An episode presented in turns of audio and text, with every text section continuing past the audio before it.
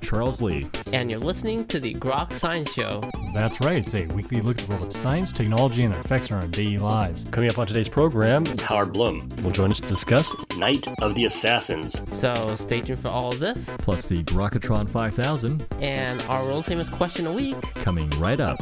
Here. On the Groks Science Show.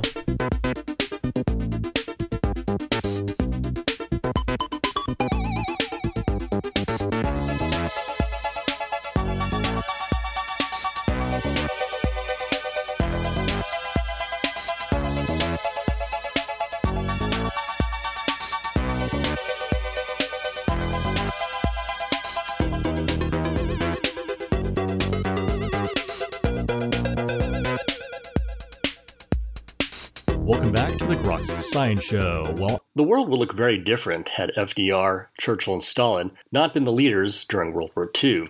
Well, this almost didn't happen due to a plot hatched by the Nazis. Joining us today to discuss this very fascinating story is Mr. Howard Blum. Mr. Blum is the author of the New York Times bestseller and Edgar Award winner American Lightning, as well as Wanted, The Gold of Exodus, Gangland, The Floor of Heaven, and others. He has been reported for New York Times and nominated for, as a Pulitzer Prize finalist for investigative reporting. He has penned the new book, Night of the Assassins, the untold story of Hitler's plot to kill FDR, Churchill, and Stalin. Mr. Blum, thank you so much for joining us today on the Grok Science Show. My pleasure certainly a fascinating book, Night of the Assassins, that you've written here. How did you become interested in the story? Well, what I do as, a, as an author is I try to look into bits of history that have been overlooked and to see if I can connect the dots and complete these episodes that are just known as basically rumors. I've done that in some of my previous books, and I try to do this here what I where I started was a press conference that FDR gave in the Oval Office when he had just returned from the Tehran conference. He gave this conference, this press meeting on December 7th, 1943, and he told the assembled reporters, "Well, we had a pretty rough time in Tehran. The, the Soviets pointed out to us a security problem, and I had to move," he said, "from the American legation to the Russian embassy for safety." There were Nazi assassins on the loose, and if they had gotten all three of us, he said, quote, it would have been a pretty good haul. So that had always intrigued me. And then generations later, in 2003, the Russians released a series of classified documents based on what had happened during that that conference in Tehran about the Nazi plot. And I use that as my starting point to go back into American, German, British archives and connect all the dots to build a story of a fascinating plot that could have changed the course of the world. It's incredible that the story really hasn't gotten the attention that it deserves, given the potential outcomes, which, uh, as you mentioned, would have completely changed the course of history. Yes, I, I mean, we're living in a time now in the year 2020 when we're seeing how things can change just like that and we're seeing how important leadership can be in a crisis as we look to navigate our, our way through these complicated and unsettling times. We look to our leaders uh, to help show us the way. And the three Allied leaders, FDR, Churchill, and Stalin, were showing the way to their people how to get through the war. And Hitler realized this. He realized that the war was lost on, on, the battlefield. Uh, after his troops were defeated at Stalingrad after the invasion of North Africa, after the Americans were coming into the war full strength and planes were coming off the American assembly lines. He realized he had to find another way, and his great insight was that he could focus on the three world leaders, and history gave him a series of opportunities that allowed him to take advantage of this. It's sort of odd. Why did they choose to go to Tehran, of all places, to have a meeting? It's an interesting question. At first, FDR wanted to meet in Alaska, and, and Stalin said he didn't want to go that far uh, from the so- from the Soviet Union. He said he was fighting a war; he just couldn't leave the Soviet Union. Many people said he was afraid to fly, and that was the real reason. Churchill came up with, "Why don't we meet in the desert, some in the Middle East, uh, closer to the Soviet Union?" But Stalin came back with the idea of let's go to Tehran. And it was the arguably the worst possible place he could have chosen. Why? Because since 1940, the Nazis had been running a spy network in Iran. They had sent agents into the city of Tehran. They had also sent commando teams, parachute teams into into Iran to try to sabotage operations. And so they had this network already in place when a, when the Allies decide to meet there. It was the, the Nazi leader who was in charge of this, the head of uh, the SS Section 6, uh, General Walter Schellenberg, uh, who was the head of their cloak and dagger operations, said he couldn't believe their luck. And adding to this, uh, the Nazi commando missions were headed by one man, uh, a SS man by the name of Otto Skorzeny. Well, Skorzeny was the man they had picked uh, to lead this operation in, against Tehran. And so it was all coming together for them. They could not believe their luck that this, they thought they could actually succeed. And they became very close to actually having this impossible mission become a successful one. It sounds like a lot of the things were falling in the Nazis' favor. Nowadays, if you're scheduling a big meeting of three world leaders during wartime, you would think this kind of thing would be vetted out pretty thoroughly before you decide on location. Yes, you know the man in charge of security really for FDR was a guy named Mike Reilly. He got the job head of the Secret Service detail just a couple of days after Pearl Harbor, and he was 31 years old in charge of to be put in charge of FDR's security, and he was facing a unique situation. This was the first war where the enemy could fly bombers over the White House, where paratroops could drop in over the White House and the president he had to protect was paralyzed. He was literally a sitting target. And Mike Reilly, who cared a great deal about FDR, he called him the boss with affection and respect, realized he would have to put his body in front of FDR. So when he finds out about the Tehran meeting, he, first he had to go to a, an atlas and find out where Tehran was. He had no idea where it was, and but he gets there. He's he's there ten days before the meeting to sort of go around the city, see what's up, take the temperature, as they say in the Secret Service. And first he goes to the American legation where FDR is going to stay, and he sees a high wall, and he's that gives him some sort of comfort. But then he goes to the British and Russian legations, the, their embassies, which share a large park surrounded also by a high wall. But there's four miles between the American and the other two embassies.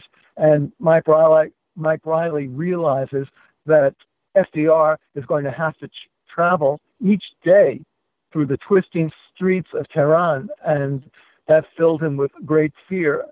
And there was something else too uh, that we can identify with in these times. There was a invisible enemy too in Tehran. The typhoid was raging through the city.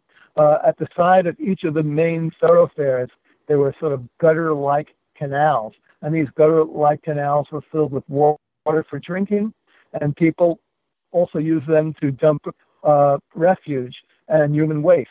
And typhoid just raged out of hands.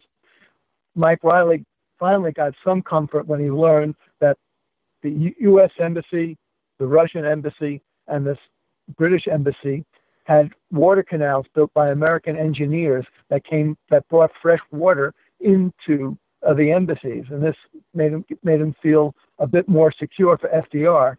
But it turned out that the Nazis also knew about these water tunnels, and that was their access into uh, the embassies. They had planned to ambush the three world leaders on November 30th, 1943, which was the night that they would gather in the British Embassy to celebrate Churchill's 69th birthday. And you can see the picture in my book of the three world leaders, FDR, Churchill, and Stalin, sitting shoulder to shoulder, the birthday cake in front of them, uh, and they're singing happy birthday. While at that same moment, six Nazi commandos were trying to get to the water tunnels and sneak their way into the embassy grounds and burst through the doors of the dining room to assassinate them. One can only imagine what that scene would have been like. How was this discovered? How was it prevented? Well, it was prevented in a couple of ways. A couple of things fell, fell into place. The Russians had a double agent in the Nazi hierarchy. He finds out that the first group of 38 paratroopers are going to be coming into the country, these specially trained commandos who have been training for the past three months at a special SS commando school.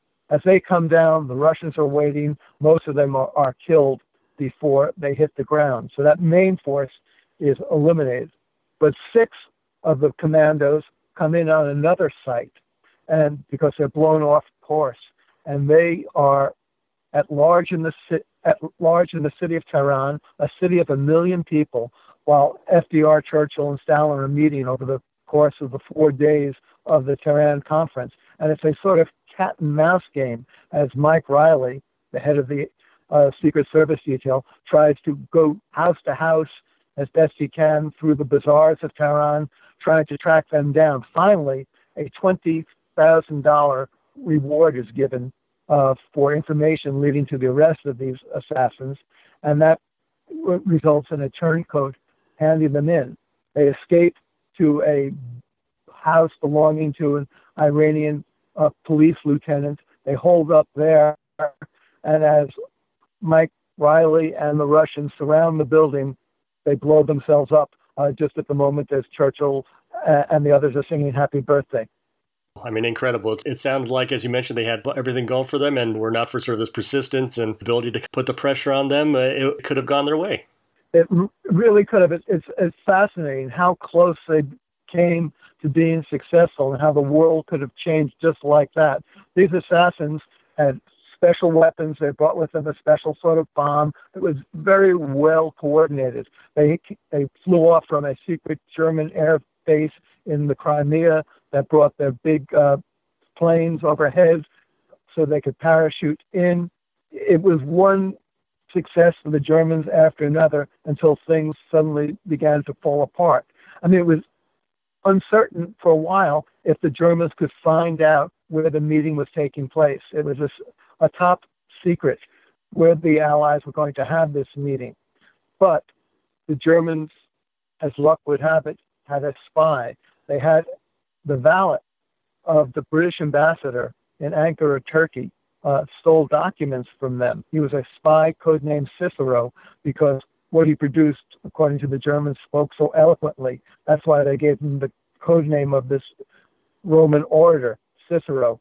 And he provided the information that allowed the Germans to find out when and where the conference was taking place. And then when they found out that it was taking place in Tehran, they couldn't believe it. They already had an operation set up for sending paratroop commandos into uh, the city and the surrounding area, and also a network of safe houses set up to protect them. Was the meeting worth the risk? What was so important that they had to talk about together? Well, we're, we're just about June 6th celebrates the anniversary, the 76th anniversary of D-Day, and that's what was decided at the Tehran conference. I mean, FDR, the Americans, wanted to make a direct attack through France on their way to Germany. They believed the shortest distance was a straight line.